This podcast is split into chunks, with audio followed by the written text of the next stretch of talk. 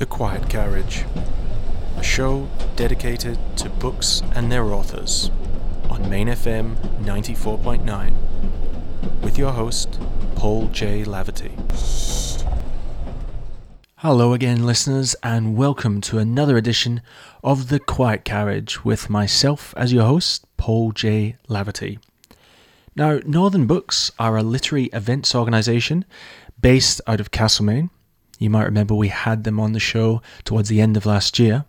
Now, amongst other things, they are responsible for the hugely popular Books at the Brewery series of events, which are based at the Tap Rooms, home of Shed Shaker Brewing. Now, I'm going to be catching up once again with the team behind that event towards the end of the show, but first off, we're going to be replaying one of their events, one of the Books at the Brewery events. Uh, it was one they had on before Christmas, featuring the Australian author, now based in France, Tara June Winch. She has a new book out called The Yield, out now via Penguin, and she was in conversation with Castlemaine's own author, Kirsten Krauth, about that novel. And I'm going to play that for you right now. Now, I'm going to just tell you a little bit about uh, the new book, The Yield, which is absolutely incredible. Um, it, it tells the story of uh, a young woman called August Gondiwindi, who's returned home to attend the funeral of her beloved grandfather, Albert Gondiwindi, who she knows as Poppy, in the Australian town of Massacre Plains, a town that is uh, mercifully fictional, but of course um, probably should be the name of several Australian towns. While August has exiled herself elsewhere after the traumatic disappearance of her sister in adolescence, Poppy has been quietly compiling a dictionary of Wiradjuri words, taking pen to paper, in his words, to pass on everything that was ever remembered. Now his story, told through the extracts in his transcribed voice, tells of dispossession, silencing, and so much more. Spirit, endurance, grace, and hope, perhaps more hope than we're entitled to. Um, and also Albert's visionary understanding of ancestry. Uh, the book is an incredible window into that world, and I am so delighted to be here talking to Tara Snow. Can you just join me in to welcome everyone?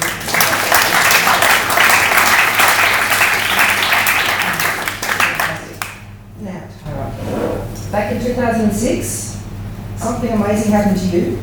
Um, your book, Swallow the Air, was published. It was your debut novel. Um, at the time, you were 22. You were the sole parent of a five-month-old daughter, and you were suddenly showered with huge acclaim. Um, I understand you were brought up in Wollongong, uh, and you're of um, Wiradjuri heritage yourself.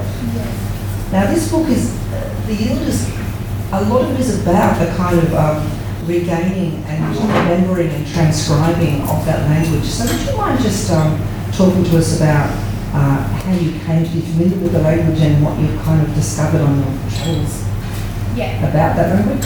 Can you hear me okay? Yes. Okay. So, um, thanks all for being here. It's my first time to Castlemaine.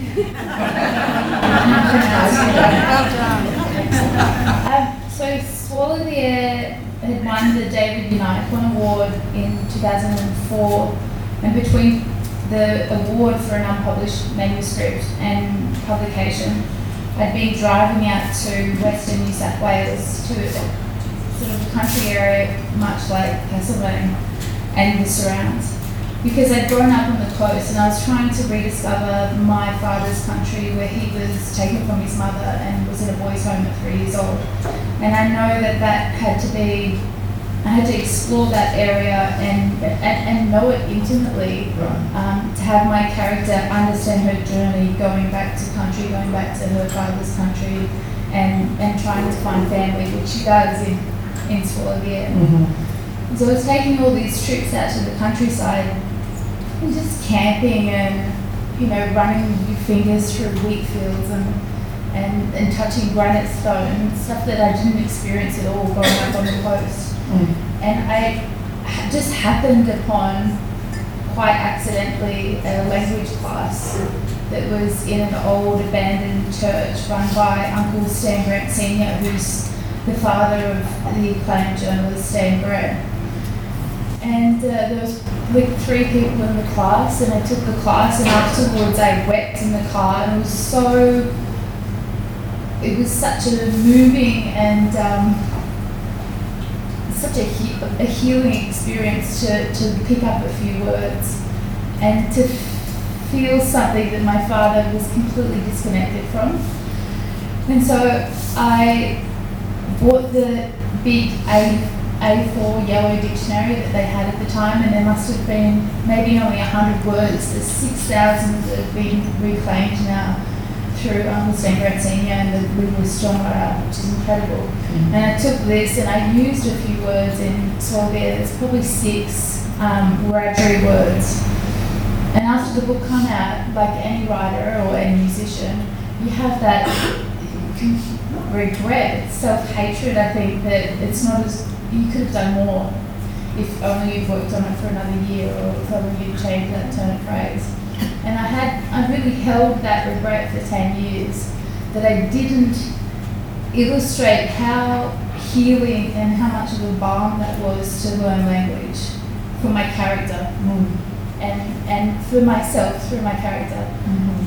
And so I just, yeah, it took It's almost like your character in this book, though, is like 10 years older or 12 years older than your character in Yeah, yeah, Swallow the Air. Because yeah. she's 15, isn't she? Yeah, This character's come back from an exile. It's that beautiful uh, sort of classical shape of someone who's exiled themselves and is trying to return home. And in returning home is just discovering so much um, of what's going on, Yeah. dispossession and, you know, the language is at the heart of it. Yeah. That's what I held on to 10 years. Yeah. And during that 10 years, I had the mentorship with um, Wole Soyinka, the Nigerian Nobel laureate. And during that mentorship, it was more, it was really about discovering um, post-colonial writers and discovering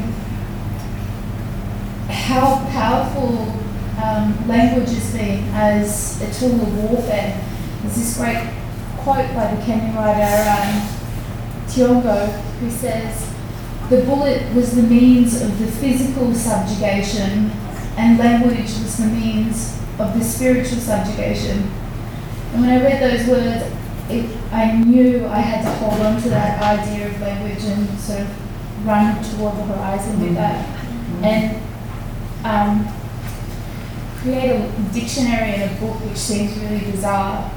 Oh no, it works. so it's not bizarre, it works incredibly well. In fact, I'm going to ask you to read um, a little bit so we can listen to Albert's voice if that's possible. Could you start with um, number one and then um, move to this next uh, section at the beginning of chapter five? Have a listen to this beautiful voice.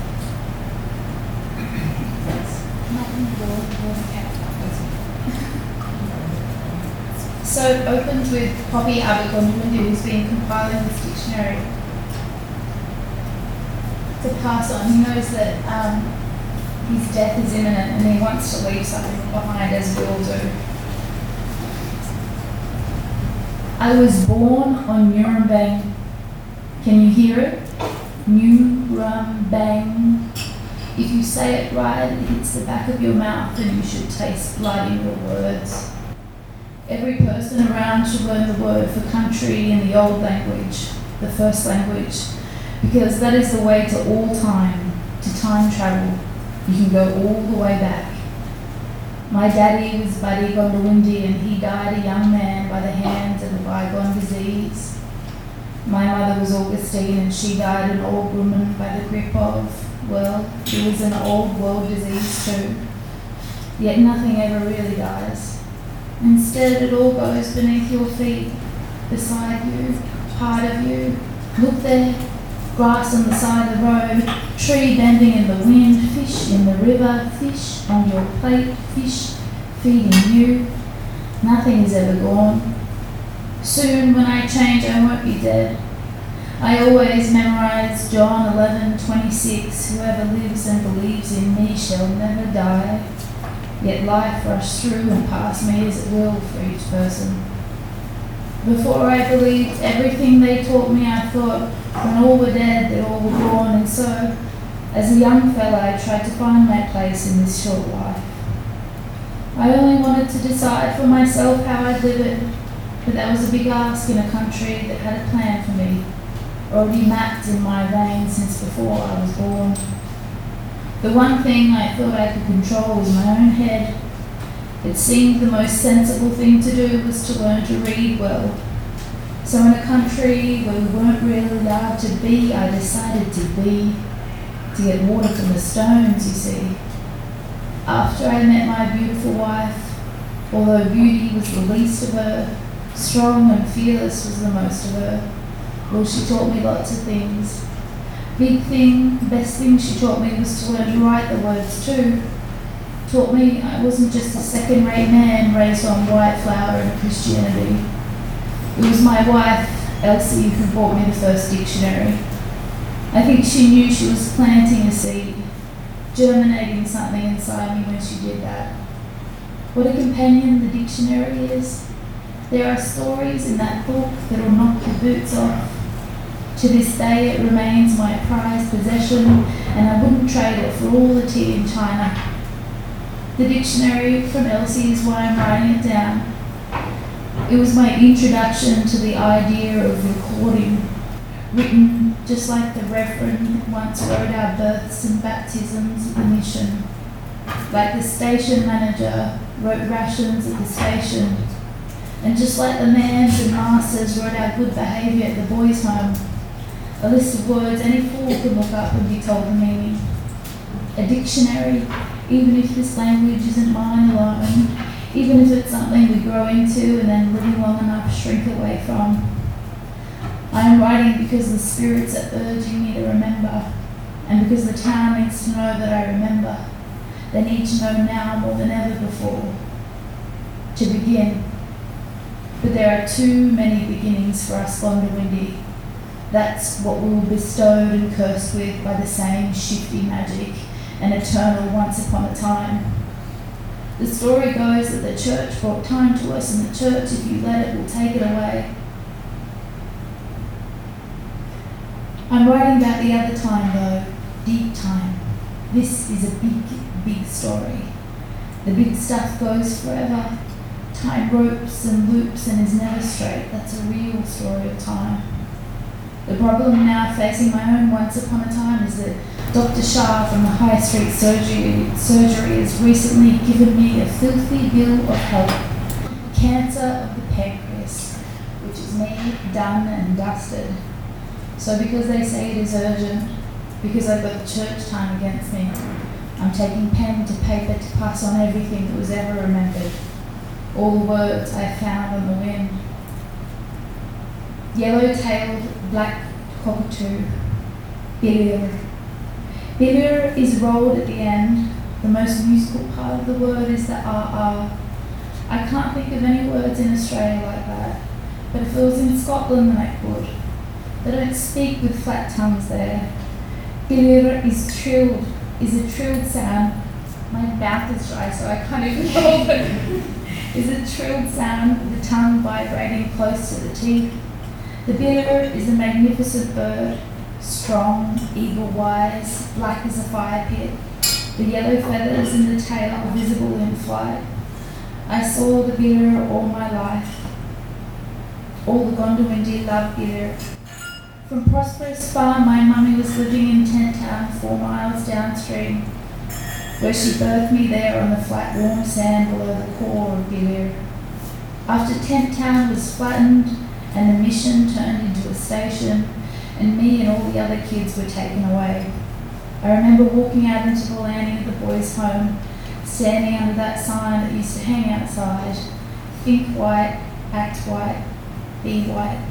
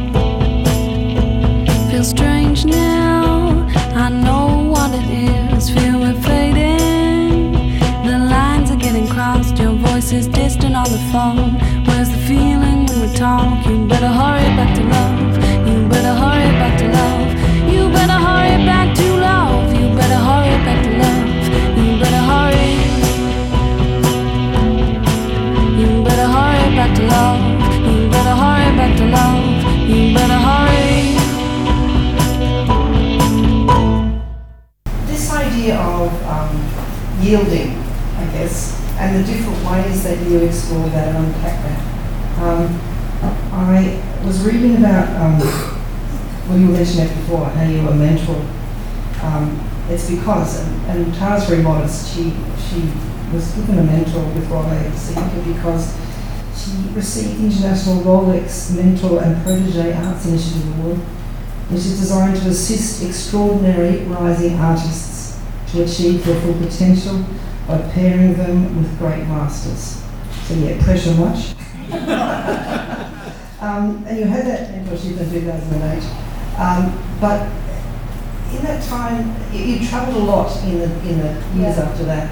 And I was wondering if you would mind talking to us about that sense of um, legacy and the need to finish the first work, the work that you began to start with in the first book, because I understand you experienced a fair bit of general impoverishment in those years and just had to kind of make do and keep on going. Yeah, absolutely. And he actually, in 2008, 2009, when we worked together, this was two years, he predicted in 2009 during an interview, he said, if next year or 10 years from now a book comes out, it'll be influenced by what we've talked about, not what we've worked on, but the, the talking. So it was mm. really about, it wasn't, he didn't edit me on the line or anything like that, which you would want a Nobel Prize winner to do.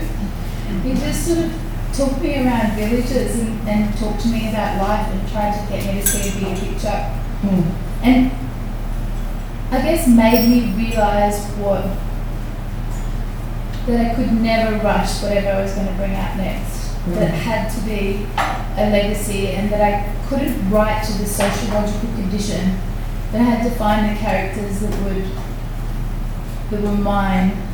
And so that's why yeah, and it, it, it did make sense. It, it, it did come into fruition because it was written for my father, the book. Yes. But equally, the people that are important to me are parents, our grandparents, and our children. And I wanted to write that book that was could traverse those generations. That it would equally be a gift to my father to rediscover this language, and he has Yes. Um, and he's using and he's gone back to country, he's moved back to country and he's using these words now and it's and he's happy because he was so sort of broken from, as he would be from growing up in a boys' home and, and being removed from family.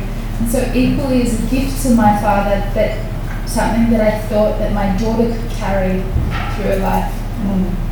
So yeah, I don't know if that answers your It does because there's a beautiful thing in the book where um, Albert talks about uh, what he calls time travel, where he has these kind of hallucinatory, beautiful uh, walks with the spirits who talk to him. Yeah. And there is real to him when he's in the boys' home as anything else in reality. He of comes out of a trance state and he's receiving new insight and he's learning new words. And so there's that kind of sense that we do get to traverse the things yeah. that are, you know, we need to endure, that we can, you know, and it moves between generations. It's sort of funny, it's sort of ironic, maybe paradoxically ironic, that you won the Rolex watch and uh, I understand you had to sell the Rolex watch. Yeah. But, I couldn't keep that. It This didn't is- go with my op shop clothes. but also, it's, this is about a bigger time, isn't it? This is a bigger kind of legacy. This is about something which is to do with um, trying to rediscover something we've been dispossessed of and owning it again. So, And and through that, I had to tell that time travel was necessary because um, I was trying to tell, I was trying to go too big and tell this, you know, story of an entire country. And while we did keep saying go smaller, go smaller, go smaller, find those find those characters that you're speaking to rather than that social logical condition, rather than the whole of the country try- trying to write to that. It's impossible. I think young writers do that. They become so ambitious that they want to put everything in a book. Mm. And so when I compacted um, the whole of Australia into the metaphor of 500 acres of land on Massacre Plains, I needed to um, tell, if I was going to tell the story of these people, the Wiradjuri people, the Gondiwindi family in those 500 acres, then I knew I couldn't just tell one episode in history, but I had to tell all history, so all time existing on those 500 acres, and had to have them um, a time traveller and have him revisit the ancestors and then to show him the landscape and, and to almost become an initiated man through his life. And for them to visit him at the boys' home and call him out to the river and the river would just appear and those things all had to had to had to be there, really fluid because the idea of dream time is that all time exists in sort of in the now, the past and the future exists in the now.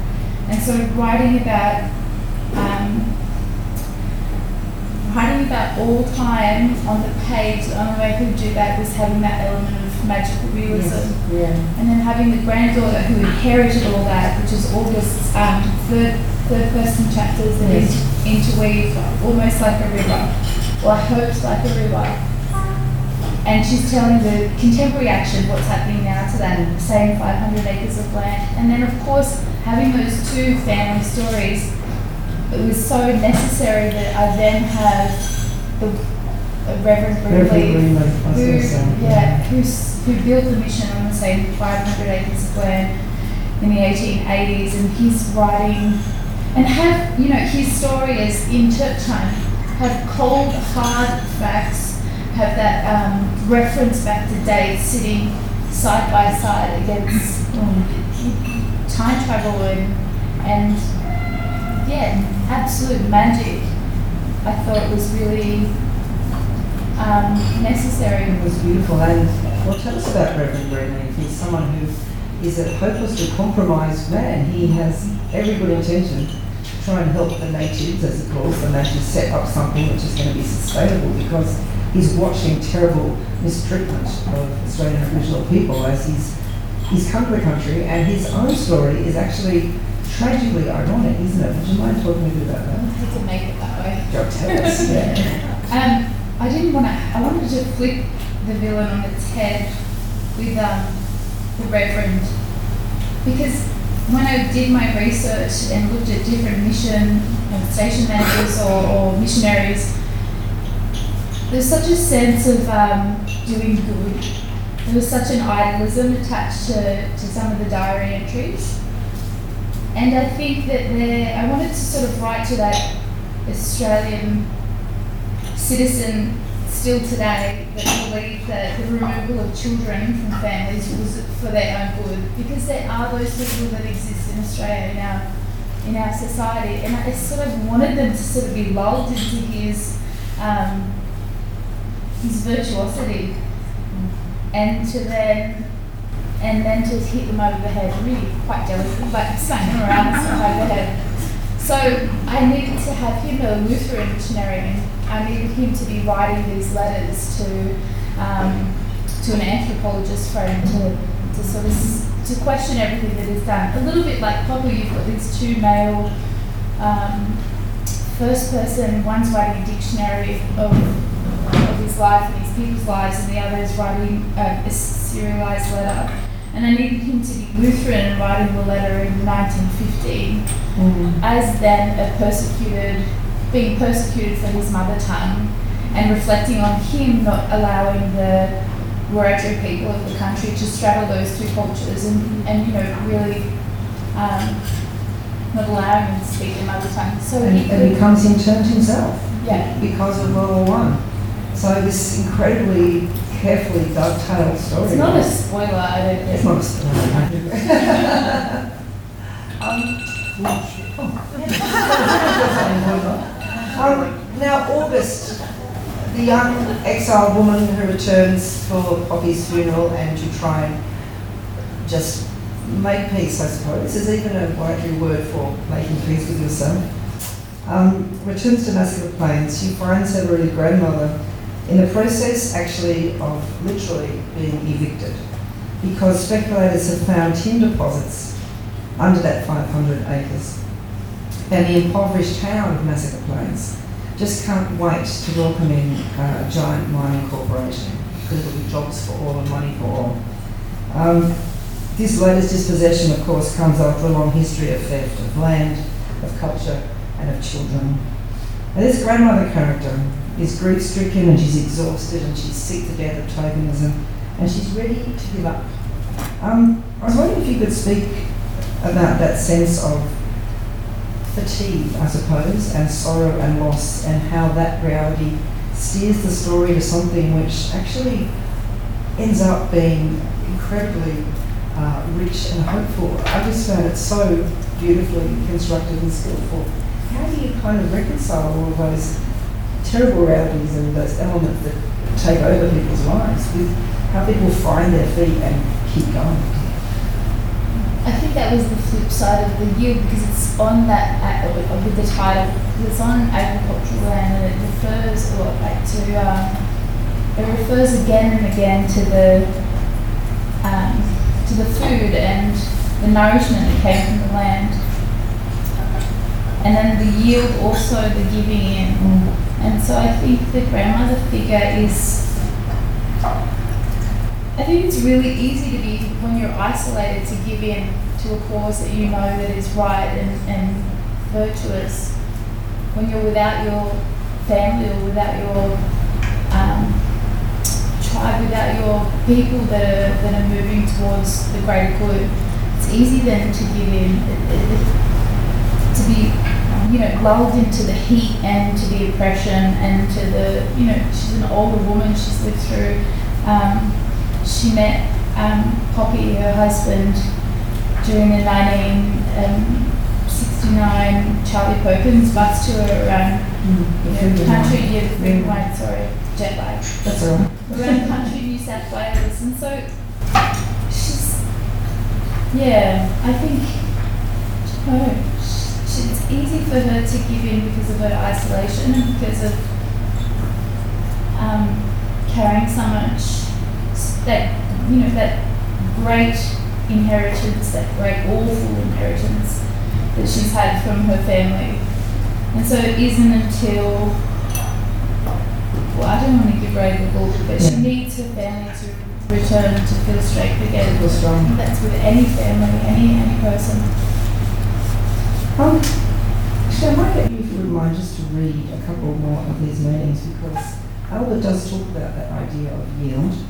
So if you wouldn't mind reading the yield one, and then um, if you wouldn't mind reading the, the amazing part about the dictionary is Albert's story gets told, um, not in kind of statement or declarative, you know, um, explanation, but it is kind of sideline descriptions that sort of come about incidentally because of what he's describing. So if you wouldn't mind just reading Yield and then a couple the, the pages that we'll talk about.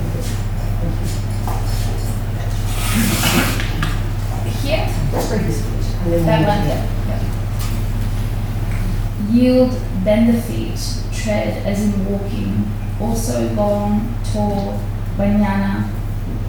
Yield itself is a funny word.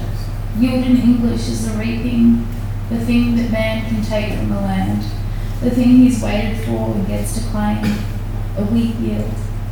In my language, it's the things you give to, the movement, the space between things. It's also the action made by Baimi, because sorrow, old age, and pain bend and yield.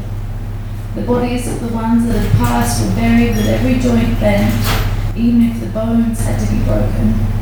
I think it was a bend in humiliation, just like we bend in our knees and bow our heads, bend, yield, banyana. Beautiful.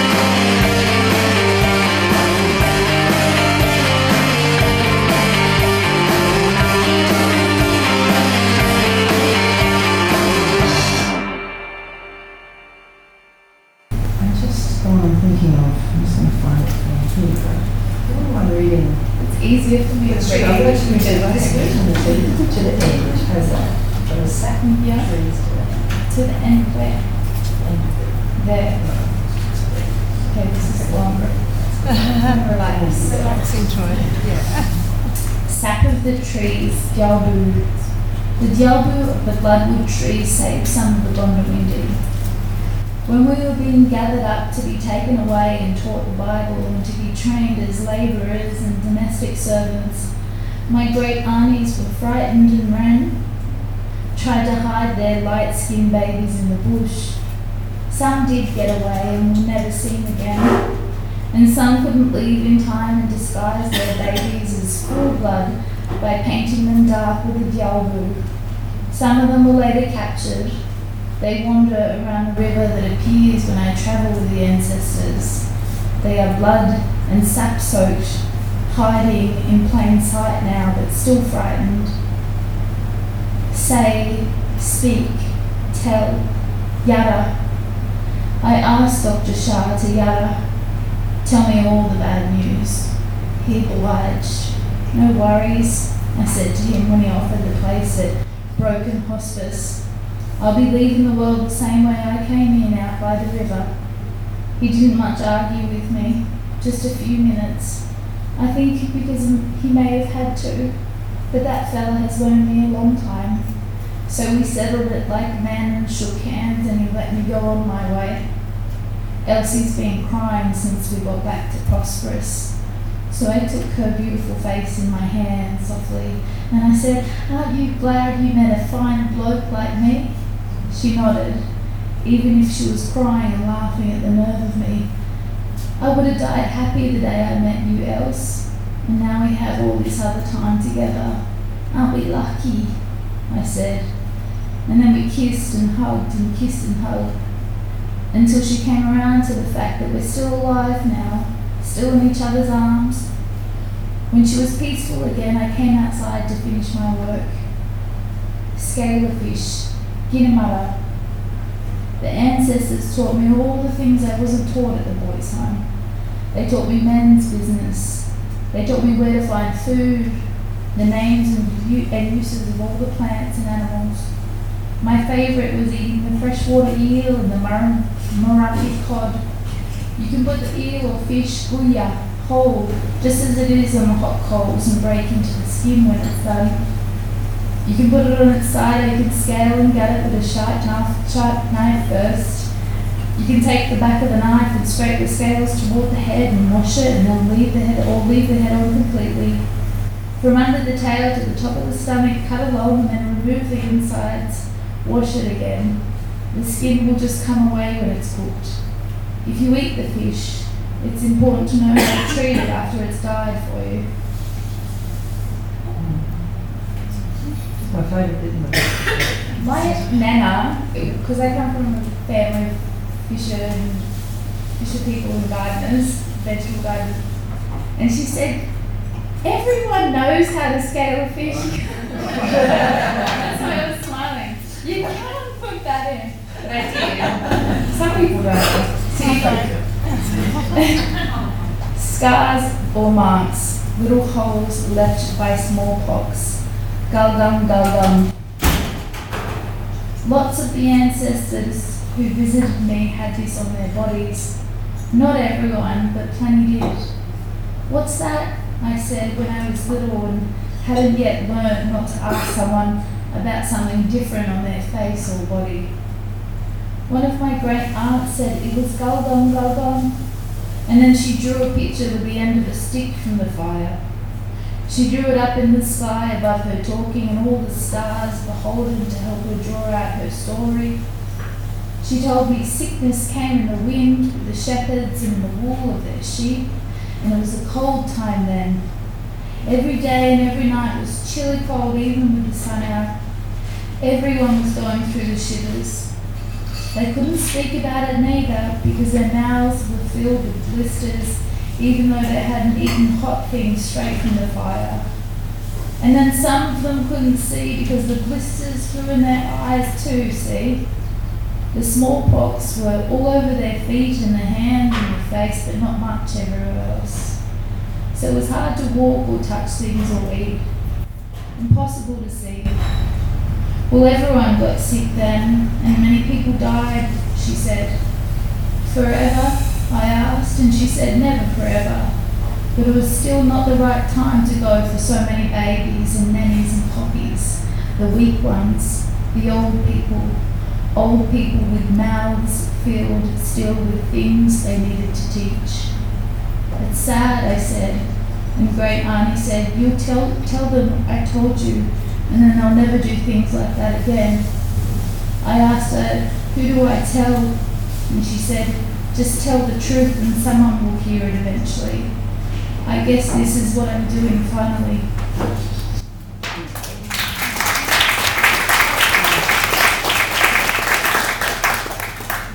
Tara, tell us about uh, your family and, and what their response has been to the yield. Well, my daughter's almost 14, so she's not interested yet. and I don't know, we're kind of, we're like, not, we're like blue collar, working class, housing commission. No one's graduated university. So if you do something like write a book, yeah, yeah, stop bragging. but, um, and dad's like that, but I know but his girlfriend is a breeder, he's got this new girlfriend that he met by the river in, on Nuremberg recently. And she's a reader, which is incredible. and she, yeah, she has got the audio book and plays it, he plays it and listens to it. And he wouldn't tell me, you know, I'm proud of you, that's not how we do it. No. But he's been reading words and learning. And he says, Gaja. Gaja means, like, get the fuck out. that's, his, favourite word. So, that means a lot. There's expression wrapped Yeah. up in that. And what's, what's in the future for you now? What, what are you turning your focus to now? I, I feel, feel like this is a huge love letter to my family and my country. It really is because I don't feel like um, I feel like it's very hopeful. I've read heaps of sad stuff, but I feel like this. I wanted it to be hopeful. I didn't want it to be didactic, um, and it's. And it, I feel like it needs its own time, and so I, I won't write about Australia for a few years. The next book's set in Switzerland. You're living in France at the moment, Yeah.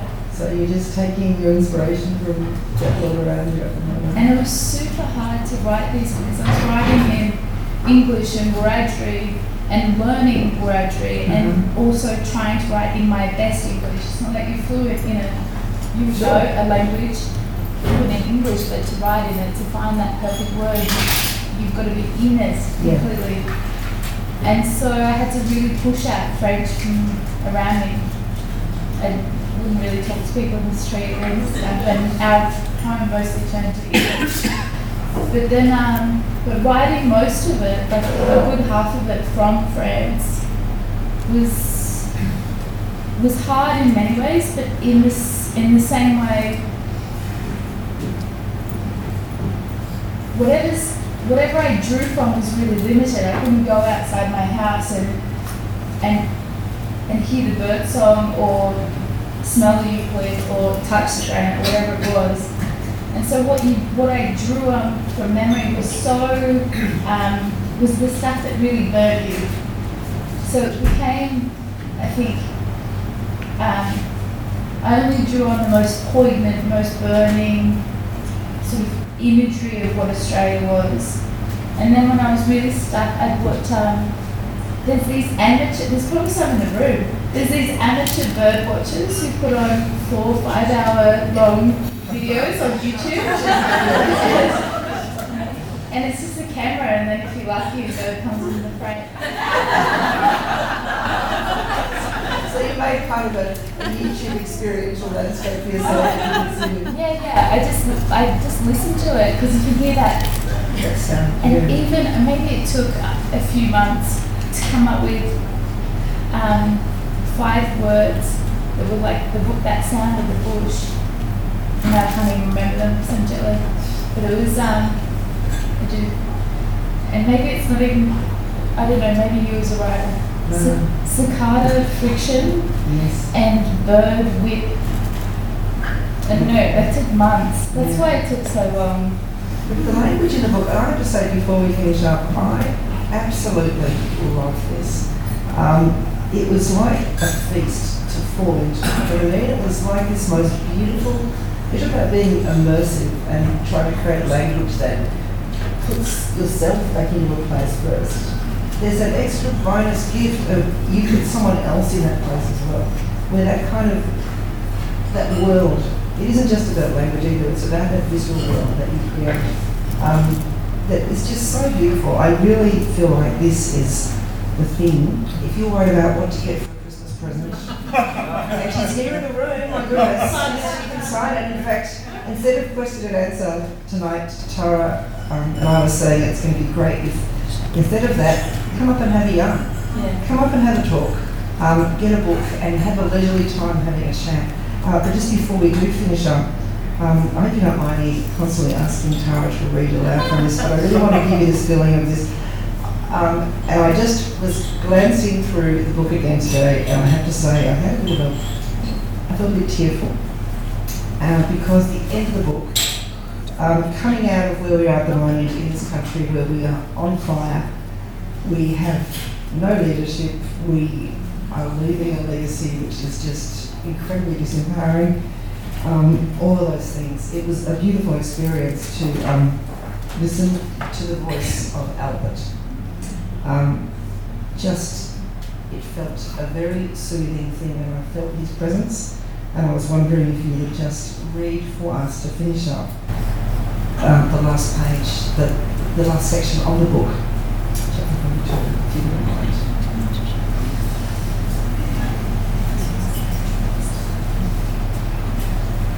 Artist.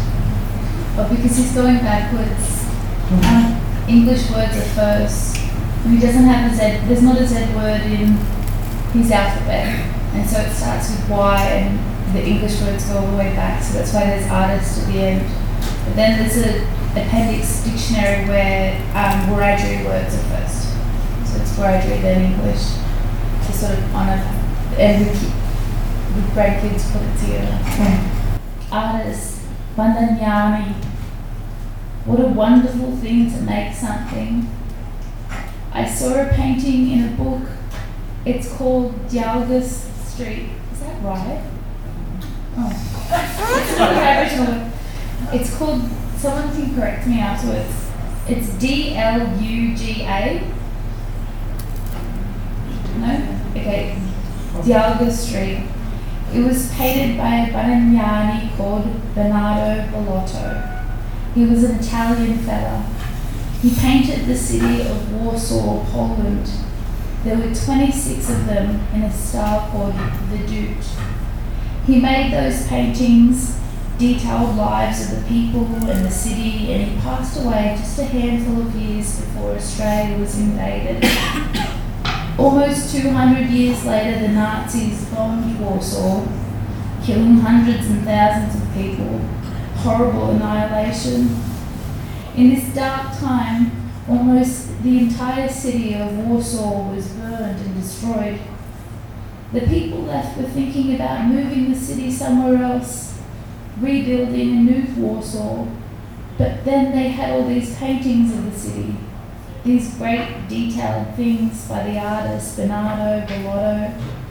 And they rebuilt the city from the paintings done generations before it was bombed to bits.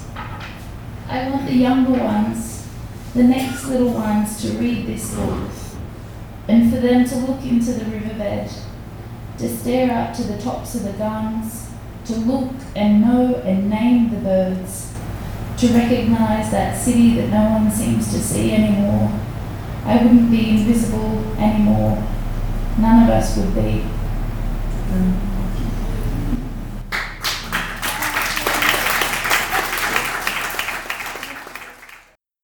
drop some knowledge on you. Yeah, we're kind of all in a world really where, you know, everybody's talking and nobody's listening, but thanks so much for your attentive listening. Listeners, So listening is an art that requires attention over talent, spirit over ego, others over self. Because listening is practice, it takes work, it takes effort and concentration, and that is a gift that you can you can offer the people around you. Main FM. Lifehouse are designers of simple, serene buildings. We craft spaces and forms that are sympathetic to the environment in which we live and to the needs of our clients, that connect with the eye, mind, and soul. Our firm of designers focus on the best energy efficient outcomes, producing beautiful, unique buildings. Contact us to discuss your project.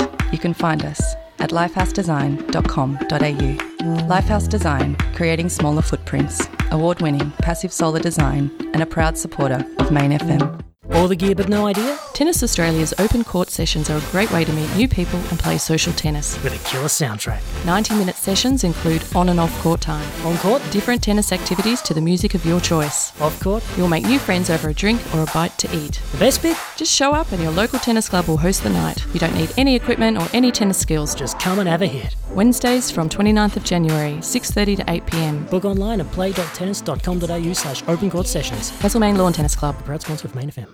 There we heard Tara June Winch discuss with uh, Kirsten Krauth um, her latest novel, The Yield, out now on Penguin Books, and that was recorded last December at Books at the Brewery event. In between there, we also heard some music. It was Jess Ribeiro with her track Hurry Back to Love, and Cash Savage and The Last Drinks with Found You. And now we have Kristen and Graham from Northern Books right here in the studio. Guys, thank you so much for coming back in to talk to us. Thanks for having Thanks us. for having us. Yeah. No worries. Also, thank you for letting us replay just then your fabulous interview with Tara June Winch, which was at the tap room just before Christmas. Um, it was fantastic. It was it was so busy as well, right before Christmas. It was Sure was. amazing to see so many people out that week before Christmas. You know, we'd said to Tara, w- you know, we'd love to have you up. Hopefully, we'll get a good crowd, but it's the week before Christmas. We were blown away. Yeah, you sold always out. hope, but it uh, really pulled off well, didn't it? Yeah. Oh, it was great. Yeah. So we had you on last year. I think it was around November. And just for our listeners that maybe didn't listen to that one, so you're literary events organizers and booksellers. Um, you had a really big year last year. Some of the names you had, I think Corey White, currently reading his book, very dark, very disturbing, but very good. Yeah, I know you had him. compelling. Yeah, and I always get the last name wrong. Blanche. Del Double, Puget. double That's yeah. right. And was Kerry O'Brien last year, or was that the year Harry before? O'Brien was the year, Year before. before. Yeah. I don't know. the Where year we before both- that. yeah. Even no, it was last. Yeah. Anyway, Right. not last year. right. And I guess while while we've got you in, what's what's coming up for this year? Kicking off with some really great um, books at the brewery events with some um, newbie authors. Yes. Um, Sean O'Beirne is Right. a Melbourne writer and actually he's a bookseller as well. Mhm. Um, coming up to speak about his um, collection of short stories called A Couple of Things Before You Go. Right. Um, and he is also a performer, so he won't be in conversation with anybody. He'll be Mhm. doing that as um, a, a kind of talking slash performing piece. So I'm really looking forward to that. Brilliant. Be great. Yeah, great. And that's February And that's February the 25th. twenty fifth. Yes. The week before that, um, just to throw a spanner in the works, our children's arm of the business, Mhm. the Kids Bookshop, is doing a an event for teachers, parents, and librarians called Mm-hmm. Top Di- Tips for Developing Readers. Yes. and um, that's um, that's a newbie for us. That's something that we haven't done before. It's at the tap room too. Again, same format. Mhm. Great speakers, great books, Mhm. um, and have a pizza and a beer or wine while Yeah. you're listening to the great speakers. And who would that suit? Who's that aimed We put a call out to all the primary schools for you know, parents, Right. teachers, librarians to um, to come along and you know Primary school age. It'll it'll be recommendations and, Mm. and ideas for developing readers who are preschool or primary school age. Mhm. So everybody is welcome to come Mm. who is in that kind of category. Yep.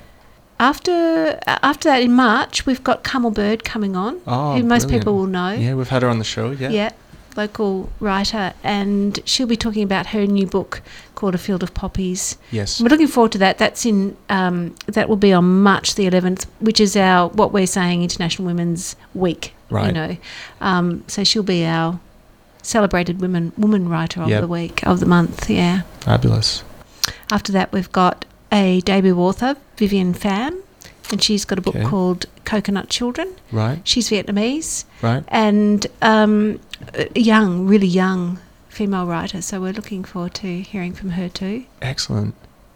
And then another local writer, we're really looking forward to having Kirsten Krauth in April as well, Yes. um, with Yeah. her new book, Almost a Mirror. Yeah. And that's also going to be lots of fun because she's got a musician friend coming to do that event with her. So it'll be a real mix of music and words and and literature. Michelangelo. Yeah, That's Michelangelo. great. yeah. It's uh, on Transit Lounge, I think. Have you read the book yet? I haven't read it yet. I've got my copy there ready to That's to great. get into. It'd be yeah. great to get her on the show. Yes, she would be great. Yeah. Yeah. Brilliant. It was And- shortlisted for the Penguin Literary Prize last Right. year, so it's great to see it published. Yeah. Yeah. Fabulous. So that's a sneak peek. Brilliant. And how can we get tickets? Are they Um, if people just go to our our website, Yep.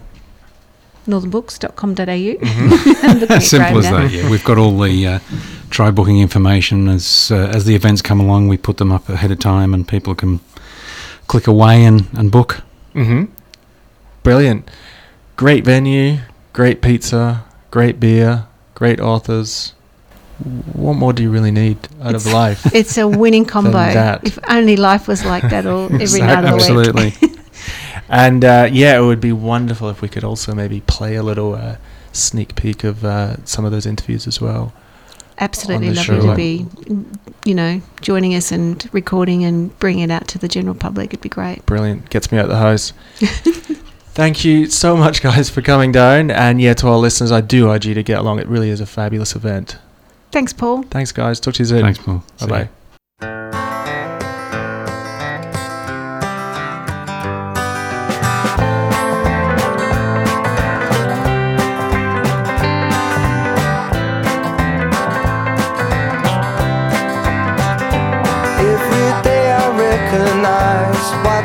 Deceased and what's alive. But don't repeat what I just said until boulders turn to lead.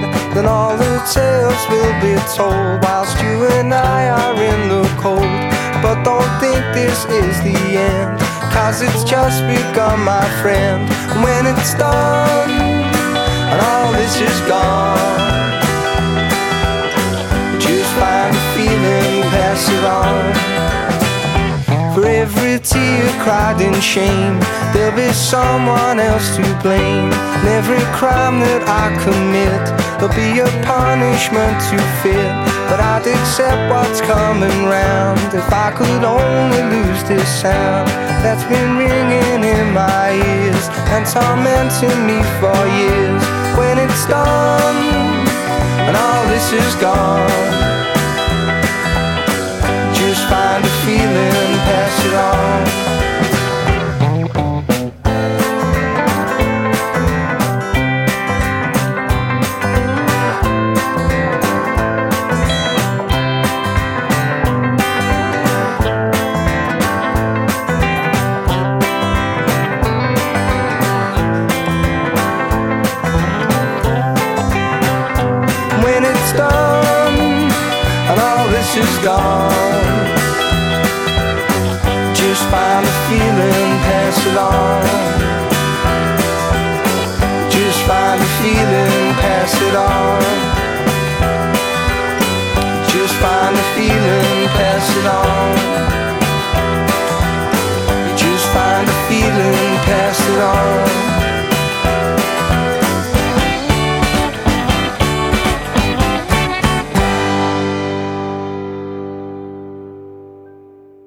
That was The Coral with Pass It On. And that's all we have time for this week. A big thank you to Northern Books for allowing us to play that interview with the author Tara June Winch.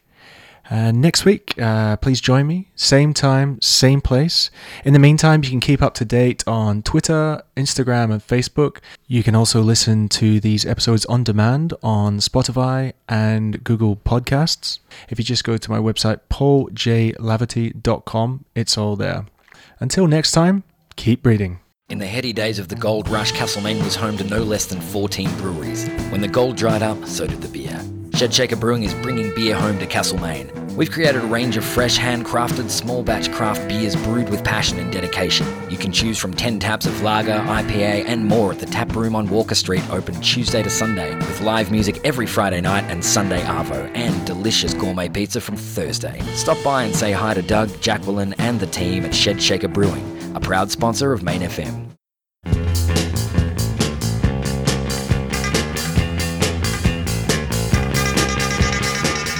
No agenda, music, interviews, mostly music.